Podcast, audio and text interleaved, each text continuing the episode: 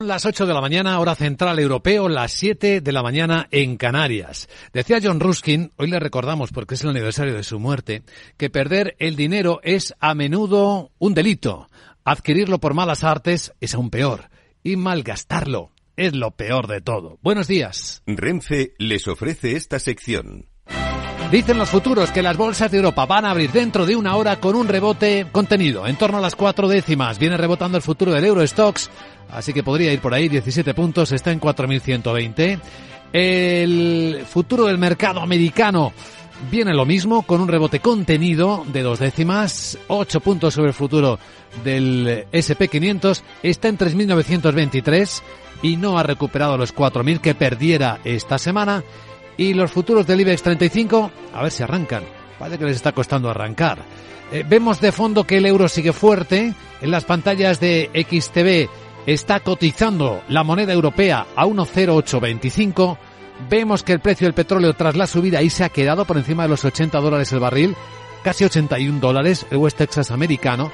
Y vemos la onza de oro que vuelve a subir a 1928 dólares que es uno de los protagonistas, por cierto, del comienzo del año. A ver, ya se mueve el futuro del IBEX. Subida para el índice selectivo de la Bolsa Española del futuro de 16 puntos, son dos décimas. Está en 8.819. A ver cómo van los mercados, a ver si van mejor de lo esperado. Como la economía española, como anoche avanzó en los premios de Capital Radio la secretaria de Estado Carmen Artigas, que habría crecido un 5,7% el año pasado. A ver este. Capital, la Bolsa y la Vida, con Luis Vicente Muñoz. Porque hay cosas que parecen ir bastante bien, como la inversión eh, no cotizada, la inversión fuera de los mercados organizados, la inversión en venture capital, puede estar marcando, de hecho lo está haciendo, récords históricos en España. Enseguida vamos a conocerlo de primera mano porque nos va a acompañar el director general de Spain Cup, José Zudaire. Y tras él entraremos en la gran tertulia de la economía con Hermenegildo Altozano, Antonio Sanabria y Gonzalo Garnica para dar contexto a las noticias que hoy despiertan la economía.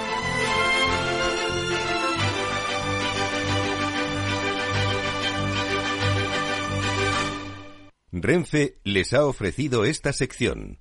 Tío, ya estoy en el tren. A ver si tengo suerte y llego tarde, ya sabes. 30 minutillos y me ahorro el billete. No creo que en media hora me pierda mucho allá en el pueblo. Como mucho al Paco contando por enésima vez cómo conoció a la Juani. Con el compromiso Renfe de puntualidad, si tu tren AVE se retrasa más de 15 minutos, te devolvemos el 50% y el 100% si se retrasa más de 30. Normal que alguno prefiera llegar tarde. Nadie te da más. No todos los trenes son como Renfe. Renfe, tu tren. Las noticias capitales.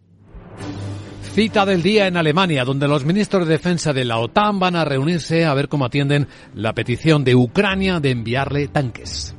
Hay presión sobre el canciller alemán Olaf Scholz para que autorice su entrega o al menos que permita hacerlo a terceros países que ya tienen esos Leopard, como es el caso de Polonia. Esta noche Scholz ha mantenido una conversación telefónica con el presidente norteamericano Joe Biden y ha vuelto a condicionar las entregas de los Leopard y también el permitir que lo hagan los socios de la OTAN a que Estados Unidos ponga a disposición sus tanques Abrams. Parece que la respuesta del Pentágono ha sido negativa. Dicen que los blindados estadounidenses son difíciles de utilizar, reparar y mantener por los ucranianos y que gastan tanto como una avión.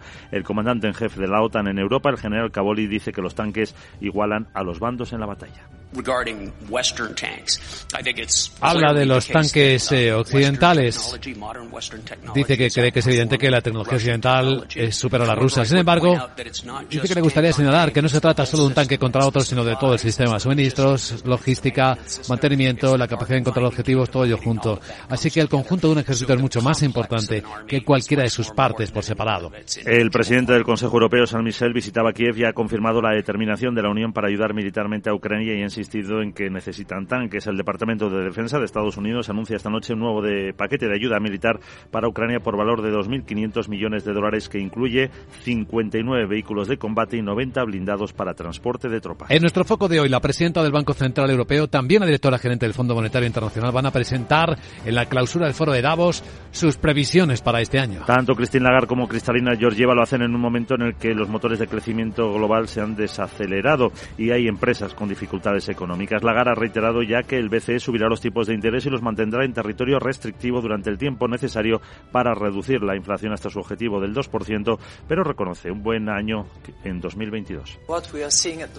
Lo que estamos viendo en este momento es claramente una actividad que decrece frente a un excelente 2022, crecimiento del 3,4 eh, a, a, unas previsiones de crecimiento que tenemos para el 2023 del 0.5. Así que no es un año brillante, pero es mucho mejor de lo que nos temíamos. Lagarde afirma que las previsiones de crecimiento son menos amenazadoras también de lo que esperaba el BCE. Mientras tanto, la Unión Europea mueve ficha, junto con otros 26 países, acaba de poner en marcha un sistema para promover un comercio sostenible. Lo han hecho en el foro de Davos, la coalición de ministros de comercio sobre el clima, cuyo objetivo es fomentar políticas eh, que sirvan para combatir el cambio climático, una iniciativa a la que se han sumado países de todo el mundo, desde Ucrania Nigeria, pasando por Estados Unidos, Reino Unido, Canadá o Japón, por lo que así todos los miembros del G7 están presentes. Tras esta primera sesión, se volverán a reunir en la próxima conferencia ministerial de ministros de la OMC, de la Organización Mundial de Comercio, prevista para principios del próximo año. Y para el contexto de la economía española, la recomendación del Fondo Monetario Internacional al Gobierno para que lleve a cabo un plan creíble de consolidación fiscal. Y que así se cree un espacio adecuado para responder a futuros shocks económicos. En su último informe aconseja un aumento en el esfuerzo de consolidación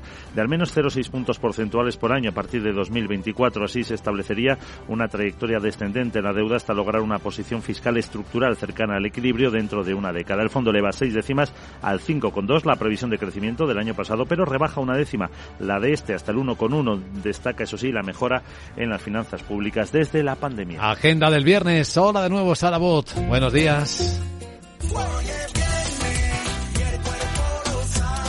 Vamos. Muy buenos días, no podía empezar de otra forma today. Ya. ya. te cuento que Alemania ha publicado el índice de precios al por mayor de diciembre que cae cuatro décimas muchísimo menos de lo esperado. Bueno. En el Reino Unido se conocerán las ventas al por menor de diciembre. En España el INE difunde la compra-venta de viviendas de noviembre. Este viernes volveremos a escuchar a la presidenta del BCE, Christine Lagarde a la directora general del FMI, Cristalina Georgieva que presentan en la clausura del Foro Económico Mundial sus perspectivas económicas para 2023. Eso en es. Estados Unidos se publican cifras de ventas de viviendas de segunda mano de diciembre. Bueno Luis Vicente vamos a escuchar al director general de Spain Cap para que nos hable del récord que ha habido en la inversión en capital privado. Ya sabes lo que tienes que decirle. ¿Qué? ¿No? No. ¿A quién tienes que presentarle? ¿A quién? ¿Dónde debe aconsejar en invertir? ¿A quién? ¿No? No. Ahí lo dejo porque ya sabes que ahora.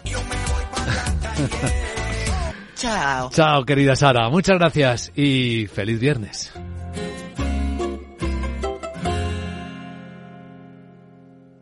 MSX International, empresa de automoción y movilidad, les ofrece la información del tráfico. En conexión con la DGT, Alejandro Martín, buenos días. Muy buenos días, ¿qué tal? Hasta ahora estamos pendientes de ese temporal de nieve que aún afecta a un total de 121 carreteras, de las cuales principales solamente quedan dos. Es obligatorio el uso de cadenas en Huesca, en la 21 en Jaca y también en esta misma A21 en Navarra, en Yesa. Prohibido el paso a camiones y articulados en Álava, en la 1 en Armiñón y 119 vías afectadas de la red secundaria, de las cuales 32 de ellas están cortadas. Al margen de esto encontramos ya sin dos siniestros, uno de ellos en Madrid, de entrada a la capital madrileña por la 1 a la a altura de Alcobendas y ya en Vizcaya en la 8 en Baracaldo hacia Cantabria. También podemos encontrar retenciones en Barcelona en la, en la entrada, en la 2 a la altura de Pallella y ya en Valencia en la 7 en Vétera sentido Alicante.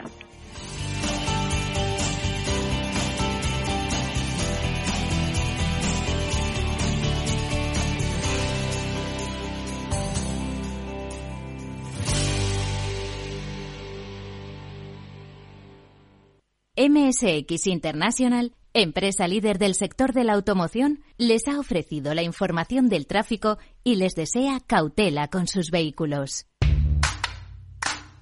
¿Qué tiene que ver IG con Societe General? Pues desde hoy mucho. Lanzamos los multis, productos cotizados emitidos por Societe General, disponibles a través de nuestra plataforma de trading. Elige el apalancamiento con el que estés más cómodo y multiplica tu exposición a los mercados financieros. Esos son los multis. Tú decides. Sé el primero en operar con ellos. Más información en IG.com.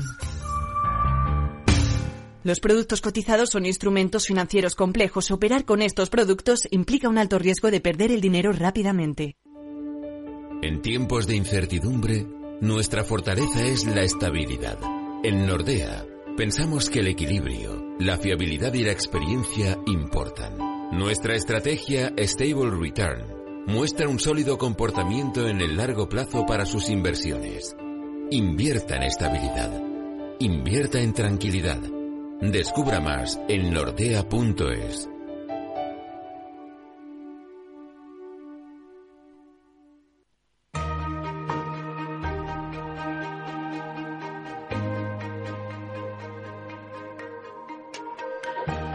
La entrevista capital. Luis Vicente Muñoz.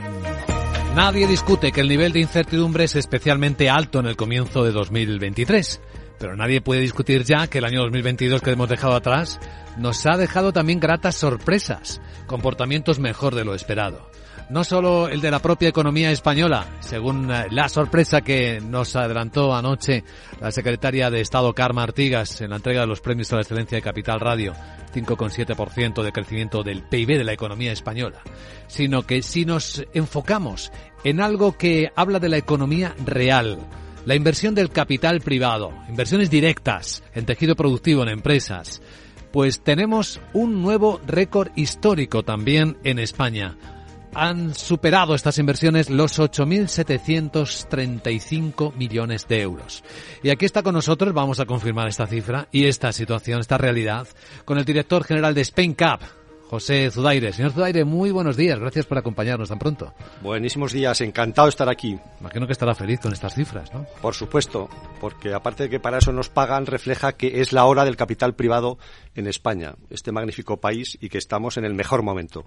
¿Y por qué estamos en el mejor momento? ¿Cuáles son las circunstancias que nos han traído aquí? Pues básicamente tres, diría yo, por resumir. Primero, eh, estamos hablando de economía real, de negocio, de empresas bien diversificadas por sector y, región. Uno, eh, las cifras, como ya has dicho, son de, de récord, más de 8.735 millones en inversión, en más de 930 operaciones. Uno. Dos, nos ha acompañado la regulación, leyes como Crea y Crece, Concursal y Startups nos ponen al nivel de el resto de los países europeos, de los líderes y eh, sirven para atraer y retener talento y lo más importante sigue abriendo un gran apetito por nuestro país. A pesar del momento, siguen llegando jugadores extranjeros. ¿eh? En diciembre y en enero, por ejemplo, hemos hecho nuevos socios. La salud de Spain Cup sigue adelante hemos hecho eh, nuevos eh, socios que vienen de México, que vienen de Francia, etcétera. Eso le iba a preguntar. ¿De dónde viene la inversión extranjera ahora mismo a España? En Venture Capital, en, este segmento. En los países ya citados, también en, en Estados de Estados Unidos, de Reino Unido, Alemania, etcétera. América Latina, por supuesto. Esto es muy interesante. Examinemos las operaciones que se han cerrado en 2022, esas más de 930 inversiones que usted ha citado y que hacen de este ejercicio histórico en volumen de inversión y también el número de, deals, ¿no? De, acuerdos. ¿En qué eh, puede ponernos algún ejemplo dónde se ha invertido y en, y en qué tamaños se han hecho estas inversiones? Sí, voy de más a menos y de lo general a concreto. Si me permites, una de nuestras máximas es emprender ya es una forma de vida en España y no hay ningún buen proyecto que se quede sin salir adelante, sin financiación por falta de liquidez. Partiendo de esto, las inversiones, vuelvo a economía real han estado sobre todo en TIC, Internet, en productos y servicios industriales y en hostelería ocio. ¿Y esto por qué? Pues porque lo mismo, tenemos este país con unas magníficas redes de infraestructuras, con unos buenos eh, servicios sanitarios, de seguridad, incluso servicios profesionales, sin entrar, por supuesto, en nuestra querida calidad de vida. Todo eso hace que seamos un, país pues muy apetitoso para la inversión extranjera. Y lo que tratamos desde SpainCap es no solamente que vengan, compran y vendan empresas e inviertan, sino también que se establezcan aquí y ser la puerta de Europa. Esos son claves importantes. ¿Puedo preguntarle por eh, la captación de fondos nacionales, fondos eh, de capital privado en España? ¿Cómo va?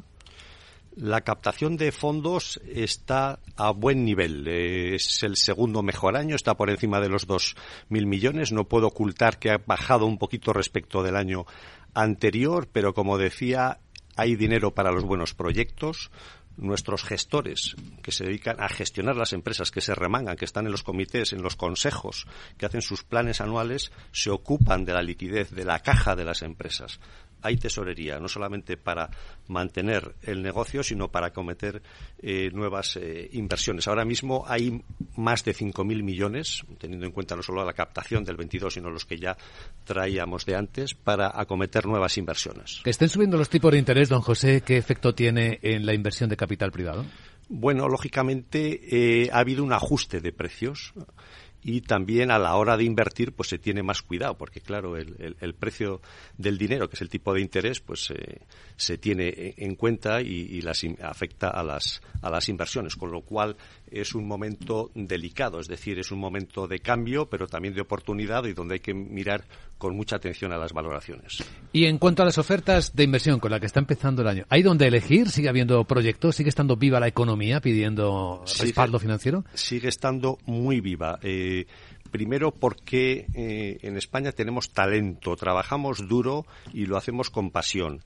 Eh, están esos emprendedores, están esos empresarios que ya he citado. Además, el dinamismo que ya traemos del año pasado, de año de récord, yo creo que va a durar durante gran parte de este año. ¿eh? con lo cual, a mí, si me ha de preocupar algo, que más me gusta hablar de ocupar, que de preocupar eh, yo miraría al 24 más que al 23. Yo creo que el 23 puede ser que no sea tan, tan excelente, ya me estoy tirando un poco a la piscina. Hay otros factores que tampoco voy a entrar, como es la geopolítica.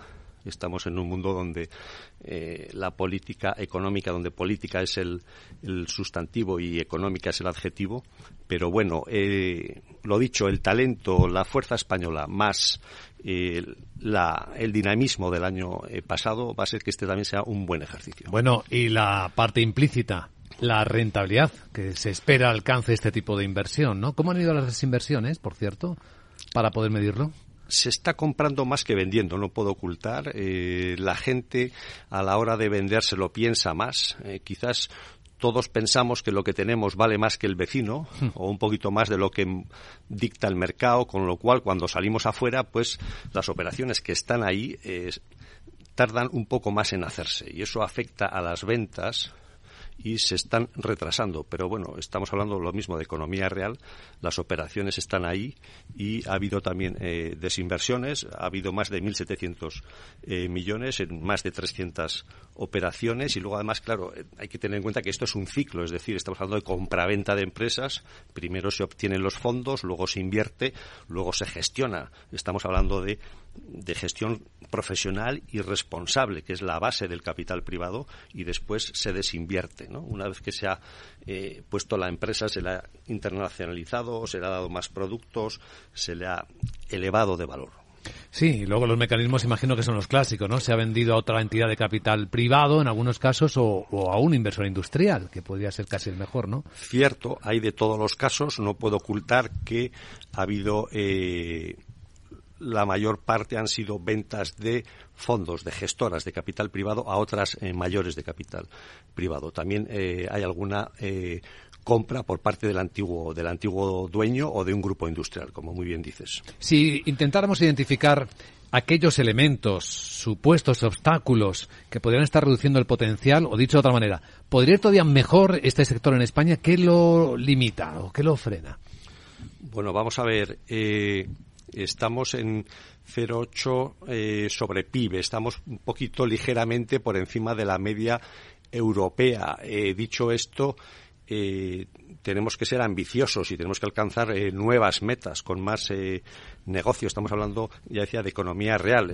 no solamente hablamos de valor, estamos detrás de una economía más sostenible, con una sociedad más justa, con un mejor medio ambiente. Queremos aportar valor a las a las empresas. El modelo en Europa es Francia, donde hacen prácticamente tres veces lo que hacemos nosotros, siendo una economía más o menos el doble que la nuestra, eh, extensión de país, población. ¿A qué se debe esto? Bueno, lo sabemos y cada vez estamos reduciendo el gap. Empezaron antes, tuvieron una legislación más favorable y grandes hombres del sector pues eh, o de la política vienen de ahí, no es el caso de Macron, el caso de Jean-Pierre Raffarin, etcétera, ¿no? Bueno, sabemos cuál es el camino y estamos tratando de eh, seguirlo, ¿no? De hecho, la próxima semana estaremos con más de 40 socios en el en el IPEN de Cannes, donde se juntarán todos los mayores y más importantes inversores europeos. Hay un elemento, y lo acaba usted de citar, que parece también empezar a dirigir eh, o a influir en la dirección de la inversión de capital privado. No solo la rentabilidad clásica, la generación de valor clásico, sino también tener impacto mm, en las distintas eh, variedades de la ESG. ¿Cuánto de este capital privado ya está incluyendo entre sus condiciones de interés alguno de estos conceptos de impacto medioambiental, gobernanza corporativa, eh, sostenibilidad como gran palabra. Me alegra mucho que saques esta palabra porque es, decimos, el parte del ADN de SpainCap, la sostenibilidad. Este año pasado obteníamos el certificado Buro Veritas de RSC, Responsabilidad Social Corporativa, alineado con los ODS, con los Objetivos de Desarrollo Sostenible. Informamos, formamos y a través de buenas prácticas contagiamos a, los, a los socios y a sus empresas participadas. Estamos hablando de 3.000 empresas con medio millón de empleados y unos 40.000 millones invertidos y se está hilando muy fino. Estamos hablando de KPIs. La, en dos semanas presentamos un informe, te invito, el día 7 en, All in One, Colón, sobre sostenibilidad, impacto y mediciones. KPIs. Eh, la sostenibilidad, que como digo, es, es básica. Aquí no se trata de de ganar dinero a cualquier precio. Se trata de, y no solamente se trata de hacerlo bien, se trata de hacerlo de una manera responsable, con sostenibilidad, mejorando las empresas, los empleados, el entorno, la cultura, el medio ambiente y, por supuesto, la sociedad. Pues será interesante conocer esos datos, ese informe que viene. Don José Zudaire, director general de Spain Cup, gracias por acompañarnos en Capital Radio esta mañana. Y enhorabuena por poder hablar de este récord histórico de inversión en el año 2022. A ver cómo nos va el 23. Muchísimas gracias, seguimos a vuestra disposición y nos vamos a seguir trabajando. Muchas gracias.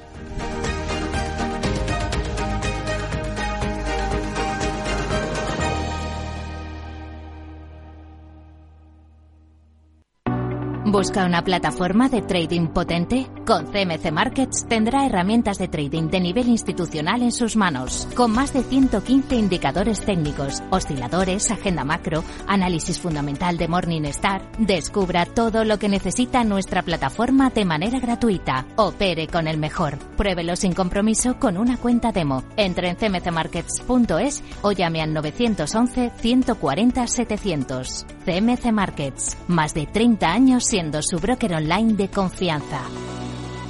Los CFD son instrumentos complejos y están asociados a un riesgo elevado de perder dinero rápidamente debido al apalancamiento. El 77% de las cuentas de inversores minoristas pierden dinero en la comercialización con CFDs con este proveedor. Debe considerar si comprende el funcionamiento de los CFDs y si puede permitirse asumir un riesgo elevado de perder su dinero.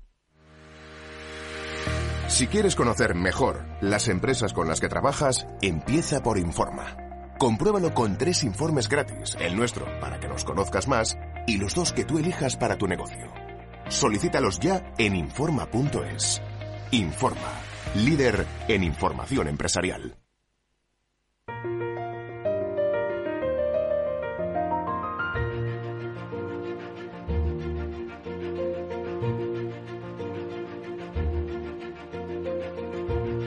En Capital Radio comienza la gran tertulia de la economía con Luis Vicente Muñoz.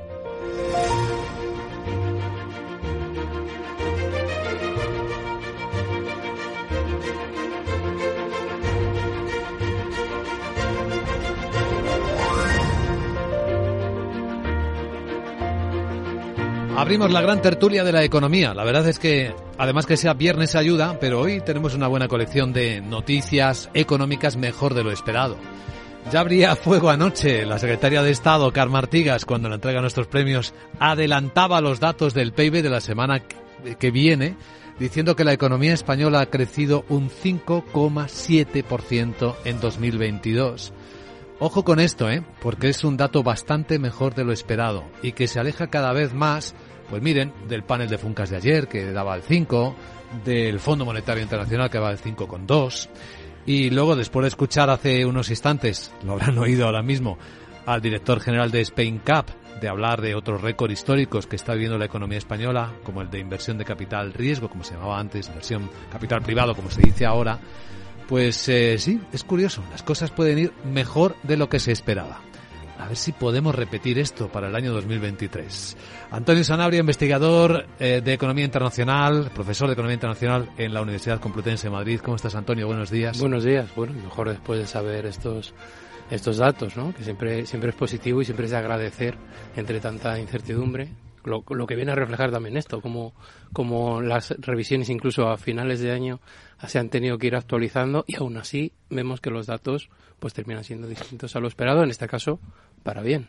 No nos quita la incertidumbre de encima, es cierto, pero bueno, esto ya es una certidumbre de que las cosas han ido de una forma mejor de lo que estábamos esperando. Gonzalo Garnica, consultor empresarial, editor, ¿cómo estás? ¿Qué tal, Luis Vicente? Buenos días. Buenos días. Sí, bueno, ahí lo que pasa es que más que creciendo, lo que hace España es rebotar sobre una caída que hubo en el 2020 y todavía estamos en la fase de rebotar el PIB perdido en 2020, ¿no? Que somos de los últimos países de Europa en recuperar el PIB de antes de la, de la pandemia. Pero en todo caso, bienvenida sea la noticia de que estamos recuperando ese PIB con más rapidez de lo que se estaba pensando, por supuesto. Pues esa es una de las historias del día, la historia de las percepciones, ¿no? Hoy esperamos ver la previsión del Fondo Monetario Internacional Ayer escuchamos a Christine Lagarde, también va a contar hoy cosas. La presidenta del Banco Central Europeo lo que dijo es que 2023, a la fecha en la que estamos, ¿eh? no le parece que sea un año brillante.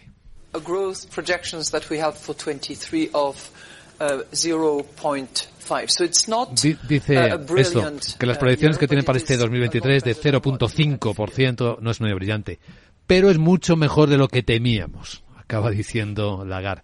Lo que temíamos, sabéis que era lo que temíamos, ¿no? Una recesión. Sí, como mínimo una recesión técnica, ¿no? Que se hablaba de que era en plan de no se va a notar, pero técnicamente vamos a tener varios trimestres consecutivos de crecimiento negativo.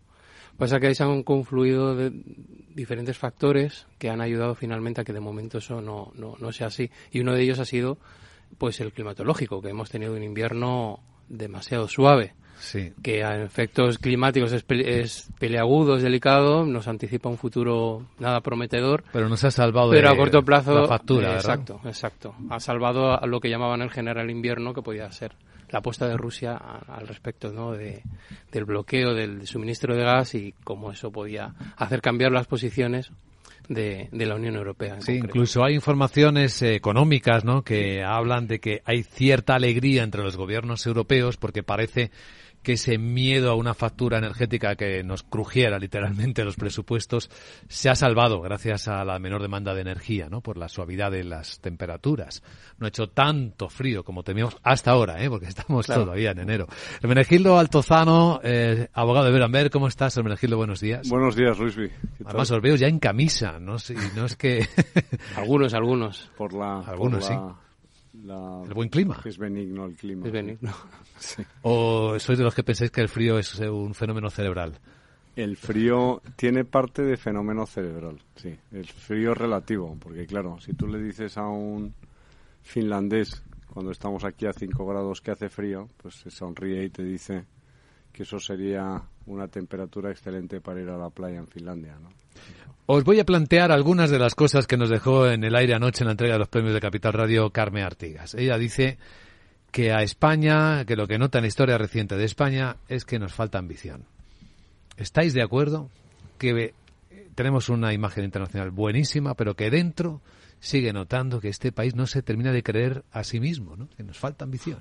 Esto, a ver, en el plano empresarial, que es en el que yo puedo hablar, eh, efectivamente a España le falta ambición, pero es que es curioso que está promovido, está estimulado, está facilitado el carecer de ambición. ¿Por qué lo digo? Pues porque hay una serie de normas laborales, fiscales, administrativas, de subvenciones que favorecen a las pymes.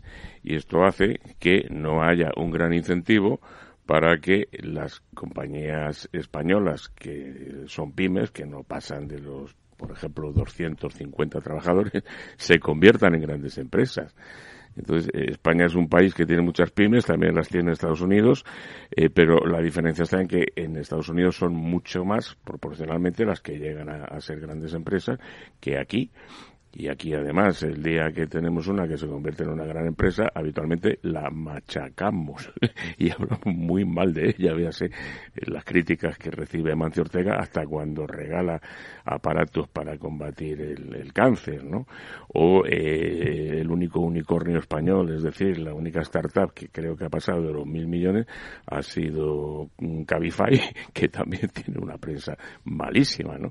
Entonces, por una parte, existe una regulación que favorece, bueno, pues el, mantenerse en un tamaño pequeño y doméstico y por otra parte tampoco existe un gran clima de, social de apoyo a las grandes empresas, ¿no? Y ya para acabar, eh, si tú haces una encuesta y además yo las llevo haciendo 40 años y siempre hago lo mismo, dices imagen de las multinacionales en España, el 80% en contra, el 20% a favor. Imagen de las grandes empresas españolas en España, 50% en contra, 50% a favor. Imagen de las pymes eh, en España, 80% a favor y solamente 20% en contra. Eso es el clima social. Yo, yo, estoy en contra, vamos, discrepo de lo que dices por, por varias cosas. Primero, yo creo que tenemos un problema con los conceptos abstractos, que es que uno dice ambición, entonces España ambición, entonces tú no puedes eh, atribuir virtudes o condiciones que son de práctica individual generalmente a entes que no se sabe muy bien lo que significa, ¿no? Cuando tú dices a España le falta ambición, ¿a quién? A los españoles, a los españoles de determinado rango de edad, a los estudiantes españoles, a las empresas españolas, a los políticos españoles. Entonces es muy fácil eh, lanzar especies de este tipo, palabras abstractas, para que cada uno luego lo interprete como quiera. Yo creo que eh, si miramos hacia atrás y vemos cómo era el mapa industrial y el mapa económico de España en 1990 y cómo es en 2023, hombre, yo creo que tienes empresas como Iberdrola, como Telefónica, tienes empresas como Inditex que juegan en las grandes ligas internacionales. En Iberdrola en 1990 era una empresa doméstica y en 2023 es una empresa que juega en las grandes ligas no europeas, en las grandes ligas mundiales. Es una de las principales compañías de energía del mundo. Otras compañías, como puede ser el caso de Naturgy, dejaron de ser una empresa regional, Unión Eléctrica Madrileña y Fuerzas Eléctricas del Noroeste, sociedad anónima, para convertirse pues en un bicho bastante considerable que tiene una proyección hacia afuera. Eh, en, energías renovables, las empresas españolas, muchas de ellas, medianas y, pequeñas empresas incluso, como dicen los jóvenes ahora, lo están petando. Es decir, están eh, adquiriendo proyectos y desarrollando proyectos, no ya en América Latina, que era lo fácil, sino en Alemania, en Italia, en Francia, es decir, proyectos de, ayer se celebró el Día del Hidrógeno de, de Nagas y entonces tú te das cuenta de cuál es el empuje y el liderazgo que están teniendo las empresas españolas en hidrógeno renovable y es que le dan 7.000 vueltas a los que vienen detrás de la Unión Europea. Con lo cual yo creo que empezar por creernos que realmente somos lo que somos, que es un gran país, con una capacidad de influencia en nuestro entorno mucho mayor de lo que nos creemos, pues yo creo que es un paso muy importante, sobre todo para mm, barrer esas especies de conceptos abstractos y de que a España le falta ambición. Mire usted, si usted dice que a España le falta ambición, empiece a concretar y baje al terreno. O sea, no me suelte aquí una frase que parece que desde el punto de vista de la prosodia suena bien, pero que luego desde el punto de vista de la realidad pues a mi juicio yo creo que con los datos en la mano y viendo cómo ha sido el crecimiento de España, no digo los dos últimos años, me refiero a la serie histórica, pues lo contradice, lo contradice bastante. Antonio. Pues me, pasa un poco como comentaba Hermenegildo con el tema de los conceptos abstractos no sé qué quieren decir porque es demasiado es demasiado abstracto, es demasiado generalizado y no sé tampoco a qué se refiere concretamente. Si se refiere como como, se comentaba con el tema de las de, la de la atomización empresarial y si eso tiene algo que ver con un menor impulso o tiene que ver con otras cuestiones. No lo sé. Quizás porque según lo interpreté yo, porque el país puede estar por debajo de su potencial. Es decir, el potencial de España es mayor. Podría hacer más cosas. claro, y llegar más lejos. Pero, eh, una puntualización. Yo he empezado diciendo que, que circunscribía mi análisis a la ambición empresarial, porque de la sí, de España, pues sí, eso es un término no ya genérico, es un término, es una ligera idea del cosmos. Lo, que pasa que... La ambición que es una ambición institucional, eh, legal, jurídica, investigadora, deportiva, cinematográfica, yo qué sé. Eh, ahora, eh, he hablado desde el punto de vista de las empresas. Y lo que he puesto de relieve es que lo que se hace y lo que se sigue haciendo, que es mucho y bueno, a veces cuenta con un clima social hostil y con una regulación que no prima eso, sino todo lo contrario. Y estoy con Hermenegildo. Hasta el año 91 en España no había una sola empresa que se pudiera llamar multinacional. La primera gran operación de una empresa española fue cuando la Telefónica, presidida por Cándido Velázquez, en el 91 compró la Telefónica de Perú. ¿eh? Y pagó mil millones de dólares y entonces aquella operación tuvo muchas críticas. Desde entonces se han pasado 32 años, prácticamente todas las grandes empresas españolas que cotizan en bolsa se han convertido en grandes multinacionales, lo cual está muy bien. Lo, que pasa que fíjate, o sea, tú mismo señalas, a mí, incluso hablando de cuestión empresarial, no sé muy bien qué se refiere el tema de ambición empresarial tampoco.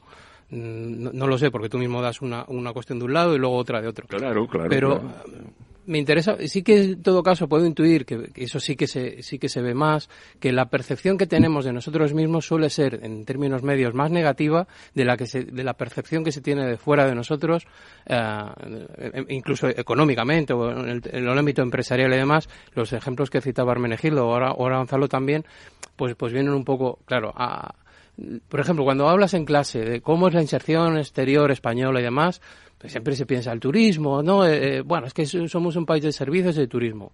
Y dices, bueno, y, y, tienes otros sectores en energético, tienes el sector eh, del automóvil, que es verdad que no hay empresas puramente, puramente españolas, pero sí, por ejemplo, de, de componentes o empresas auxiliares, y España es un exportador eh, europeo de, de, referencia, tienes, tienes algunos elementos y algunas cuestiones, algunos, algunos ámbitos donde, donde bueno, igual que otros son más negativos, donde se destaca y no hay esa percepción de esos sectores que están, que están destacando. Por ejemplo, todo el tema de la inversión en, en, empresas españolas en renovables, en, en, hidrógeno, en hidrógeno verde y demás, que veremos dónde sale, pero de momento la investigación puntera estamos ahí. Entonces, eso es verdad que desde fuera, desde dentro muchas veces no se ve. Tenemos una visión probablemente a veces demasiado crítica de, hacia nosotros mismos.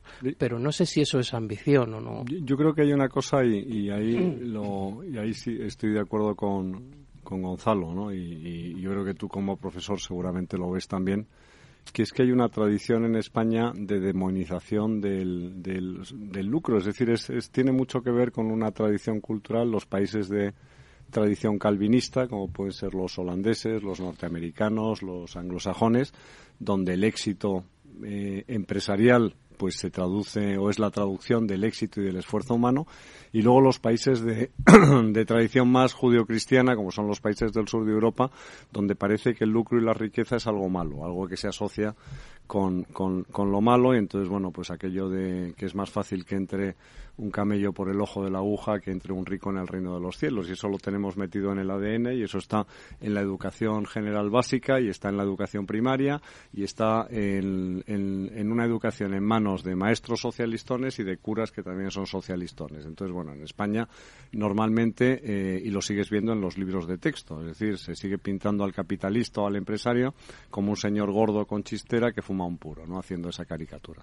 Y yo creo que parte de eso tiene, tiene mucho que ver con esa percepción que decía Gonzalo. Es decir, que aquí en España se considera que cuando alguien tiene éxito es sospechoso de algo. Es sospechoso o de corrupción, es sospechoso de que ha hecho algo. Nadie, no hay una eh, entronización del esfuerzo personal y del éxito empresarial y un reflejo como si fuera algo bueno, sino que siempre hay una sospecha de algo. Y entonces eh, tienes el discurso de que los ricos son más ricos, los pobres son más pobres y los ricos tienen que pagar más impuestos, ser rico es algo malo y el rico es una persona perversa que resulta que es insolidaria y entonces, bueno, pues eso lastra muchísimo la capacidad de un país de eh, penetrar y de estar en el concierto internacional. Y eso contrasta mucho, por ejemplo, con lo que pasa con las empresas del norte de Italia. Italia es un país eh, en realidad son dos países desde el punto de vista económico. Tienes el norte y tienes el sur.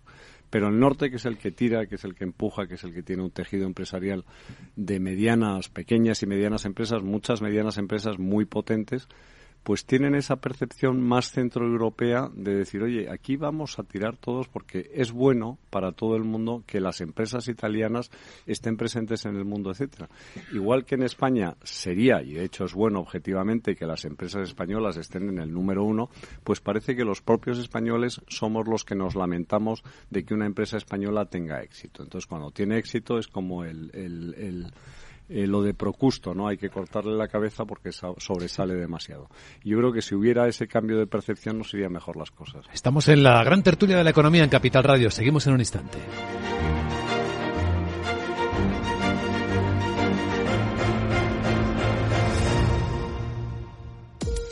Los ataques que comprometen los sistemas de información causan daños no solo con brechas de datos y operaciones no confiables, sino también daños físicos en las instalaciones o peor aún, a las personas que dependen de esas instalaciones. Por ello, una seguridad Zero Trust como la ofrecida por Zscaler garantiza la confianza en la red y frena los ataques maliciosos. Descubra más en zscaler.es.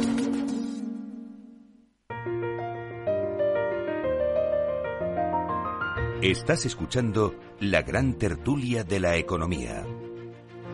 Aprovecho para adelantaros cómo vienen las bolsas este viernes con rebote. Empieza la sesión en 20 minutos. El futuro del Eurostox viene subiendo 6 décimas. El del IBEX 6 también, 56 puntos en 8.859. Y el americano también trae un poco de rebote después del hueco de estos dos últimos días, esta recogida de beneficios que vimos. El SP viene subiendo 14 puntos, 4 décimas a 3.930. Veo en las pantallas de XTV. ¿Te interesa la bolsa? Pues entonces tienes que saber esto. XTB te regala una acción por abrir una cuenta. Has oído bien, te la regala. Además, no te puedes perder la mejor tarifa para comprar y vender acciones y ETFs de todo el mundo, sin comisiones. ¿Qué significa sin comisiones? Pues que mientras tu inversión mensual no exceda los 100.000 euros, invertir en acciones y ETFs en XTB no conlleva comisión alguna. Entra ya en xtb.com y comprueba lo que te cuento. Un broker, muchas posibilidades. xtb.com. A partir de 100.000 euros al mes, la comisión del 0,2% mínimo 10 euros. Invertir implica riesgos. Pues en la gran tertulia de la economía con Hermenegildo Altozano, Gonzalo Garnica, Antonio Sanabria estamos hablando de los temas del día. Por cierto, ¿creéis que los sindicatos franceses le van a doblar el brazo al gobierno de Manuel Macron con la reforma de las pensiones después de el éxito entre comillas de las protestas de ayer que han anunciado por cierto que van a seguir si no cambia el gobierno? Pronóstico. ¿Pronóstico? No. No le van a doblar, no le van a torcer el brazo. No. Esta vez no, porque en anteriores ocasiones le han obligado a rectificar al gobierno. En este ¿eh? caso es que son políticas europeas. ¿no? Yo creo que es muy difícil que le doblen el brazo, sobre todo porque también por la, las características de Macron. O sea, Macron es un es muy es un personaje muy muy soberbio y muy vanidoso. Entonces, eh, él, claro, o sea, un partido que se llama EM en March, que responde a las iniciales de su nombre, pues dice mucho de las características del, del personaje y él piensa que tiene que cumplir una misión histórica y de hecho, es decir, no, no es porque pueda haber una negociación, etcétera, sino simple y llanamente porque no va, él no podría soportar desde el punto de vista de su imagen y de su proyecto político que le doblaran el brazo a los sindicatos. aparte de eso, eh, que estoy de acuerdo, también está la razonabilidad de lo que pretendes, ¿no? Y cualquiera que analice desde aquí qué es lo que pretende Macron, que es subir la edad de jubilación mínima de 62 a 64 años, eh, pues eh, bueno, pues desde el punto de vista de cómo estamos en España, de cómo es el envejecimiento de la población, de cómo ha crecido la esperanza media de vida, pues es, es una cosa que, que, que, que creo que se cae por su propio peso. Con lo cual, también hay que ver si realmente es una propuesta que puede ser positiva para la economía eh, francesa y yo creo que lo es. Que además yo creo que está desprovista de ideología o, o sea, no es una cuestión política, es una cuestión casi casi aritmética. Un cálculo actuarial. Claro, y, y no hay más narices, ¿no? O sea, Francia es un país que tiene un peso del sector público brutal y que lo que aquí ya se privatizó hace casi 30 años, lo empezó a privatizar Felipe González en el 94 y lo acabó de privatizar Aznar entre el 96 y el 2004, allí sigue siendo casi todo público, ¿no? Eh, las empresas aéreas, las de ferrocarriles, las de gas, las de eh, eh, transporte, bueno, entonces es una, una economía que tiene un sector público empresarial muy fuerte y que también tendrá que resolver eso porque está lleno de ineficiencias. Y eso sí, es una cuestión mucho más política, claro. Pero esta no, esta es una cuestión de cálculo actuarial, efectivamente, creo yo. Bueno, no, no termino de ver la relación entre la propiedad de empresas o la presencia del sector reformas en Francia que, que, pueden ser más bien políticas sobre si privatiza su sector de actividad, eh, pero hay otras mm, cuestiones que son más de, pura lógica aritmética. Bueno, cualquier, cualquier decisión es política porque no estás haciendo más que establecer una cuestión de prioridades en cuanto a, en cuanto a la asignación de recursos. Entonces, yo ahí lo que veo con respecto a Macron, yo también estoy en la posición que creo que habéis planteado los dos de que va a aguantar el, tirón, la, la presión social que está recibiendo ahora con las protestas, pero yo creo que fundamentalmente por dos razones. Eh, porque tener razón o no no suele ser suficiente como para mantener una determinada posición. La primera es que tiene apoyo parlamentario, en este caso por, por parte de la, de, la, de la derecha no lepenista, o sea, no de la ultraderecha, pero sí de, de, lo que queda de la, de, la derecha golista. Y por otra parte, porque no creo que influya mucho en cuanto a su desgaste personal.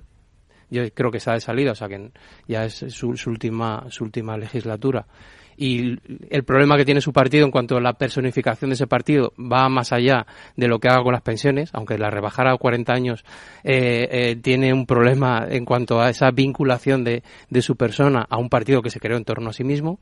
Eh, y bueno, pues eso yo creo que de alguna manera lo tiene amortizado. El coste político que pueda tener o social que pueda tener e-, esa asunción de esa medida eh, lo tiene amortizado y puede también trasladar una imagen de compromiso, digamos, político de que él, por encima de eh, presiones y demás. Hombre de Estado. Hombre de Estado que ha mantenido exacto. O sea, que también tiene esa posibilidad de venderlo de, de, de esa manera.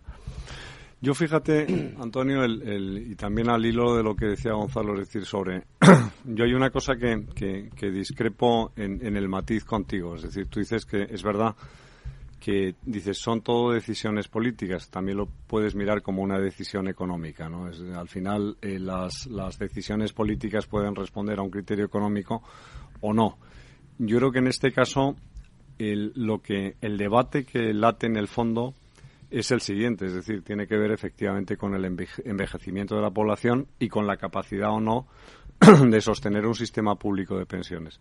Entonces, la primera medida, la más inmediata, y la has visto, has visto que en España se ha introducido, y no va a ser la última, porque aquí dices, se va a ampliar la edad de jubilación de 62 a 64, en España hasta los 67, dices, bueno, una vez que ya se ha abierto la compuerta de revisar la edad de jubilación, los retrasos posteriores van a ser inevitables. Es decir, yo no creo que nos paremos en los 67 y que en función de cuáles sean las necesidades y cuál sea la estructura de la población, si no nacen más niños o si no entran más inmigrantes que trabajen y sostengan ese sistema público de pensiones, es inevitable que haya que retrasar la edad de jubilación porque es crear, eh, es la manera de decir, oye, mire usted, si usted tiene capacidad de seguir activo y las condiciones apuntan hacia que es posible seguir eh, activo más tiempo, pues mm, usted se va a jubilar más tarde.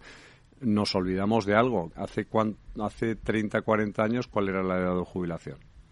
Bueno, vamos a ver, el, el, sistema efectivamente estaba pensado para un, para un varón eh, que a, cumpliera 65 años y se jubilase, y todo en media, ¿eh? por supuesto en media. de 70, ¿eh? No, pero eh, en la media era que la gente se jubilaba a los 65 y el varón fallecía a los 73. Y digo varón porque en aquel momento eh, la mayoría de las mujeres no, no, no trabajaban fuera del hogar. Eh, entonces, ese varón fallecía a los 73 años, con lo cual había estado ocho años cobrando la pensión, digamos, completa. Ese varón dejaba una viuda, también es verdad, que vivía cinco, en media, todo en media. Sí, sí. No es un cálculo actuarial, ¿no? Sí, vivía cinco años más que él y que en esos cinco años la viuda cobraba más o menos un 55% de la pensión que estaba cobrando el varón. Entonces, el sistema estaba montado para, para estas cifras.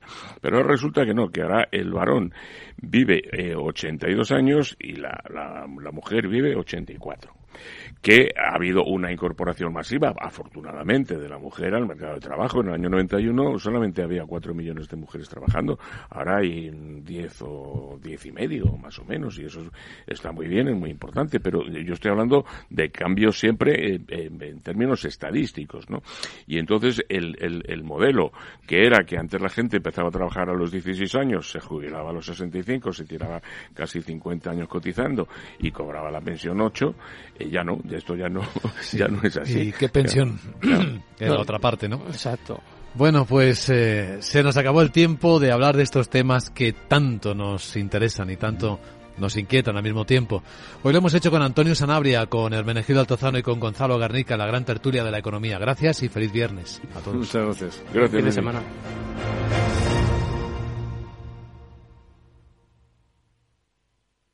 Lauri, decidido. La despedida la hacemos en Gandía. Prepara el bikini. Lauri, que en Gandía vive el ex de Jesse. Que nos vamos a Málaga. Lauri, que no, que dan mal tiempo. A Bilbao, pinchos y party. Lauri, una cosita, que al final es despedida conjunta. Te hago administradora del grupo que no puedo más. En Renfe tenemos más de 1500 destinos para que siempre puedas llegar a donde quieras llegar. Nadie te da más. No todos los trenes son como Renfe. Renfe, tu tren. ¡Vaya acción! ¿La has visto? ¿Qué acción? Una acción gratis. Ahora consigue una acción gratis por hacerte cliente de XTB y descubre cómo se siente un inversor en bolsa. Descarga la app de inversión de XTB, hazte cliente, haz tu primer depósito de cualquier importe y disfruta de tu acción gratis para empezar a invertir. Invertir implica riesgos, términos y condiciones de la promoción en xtb.com.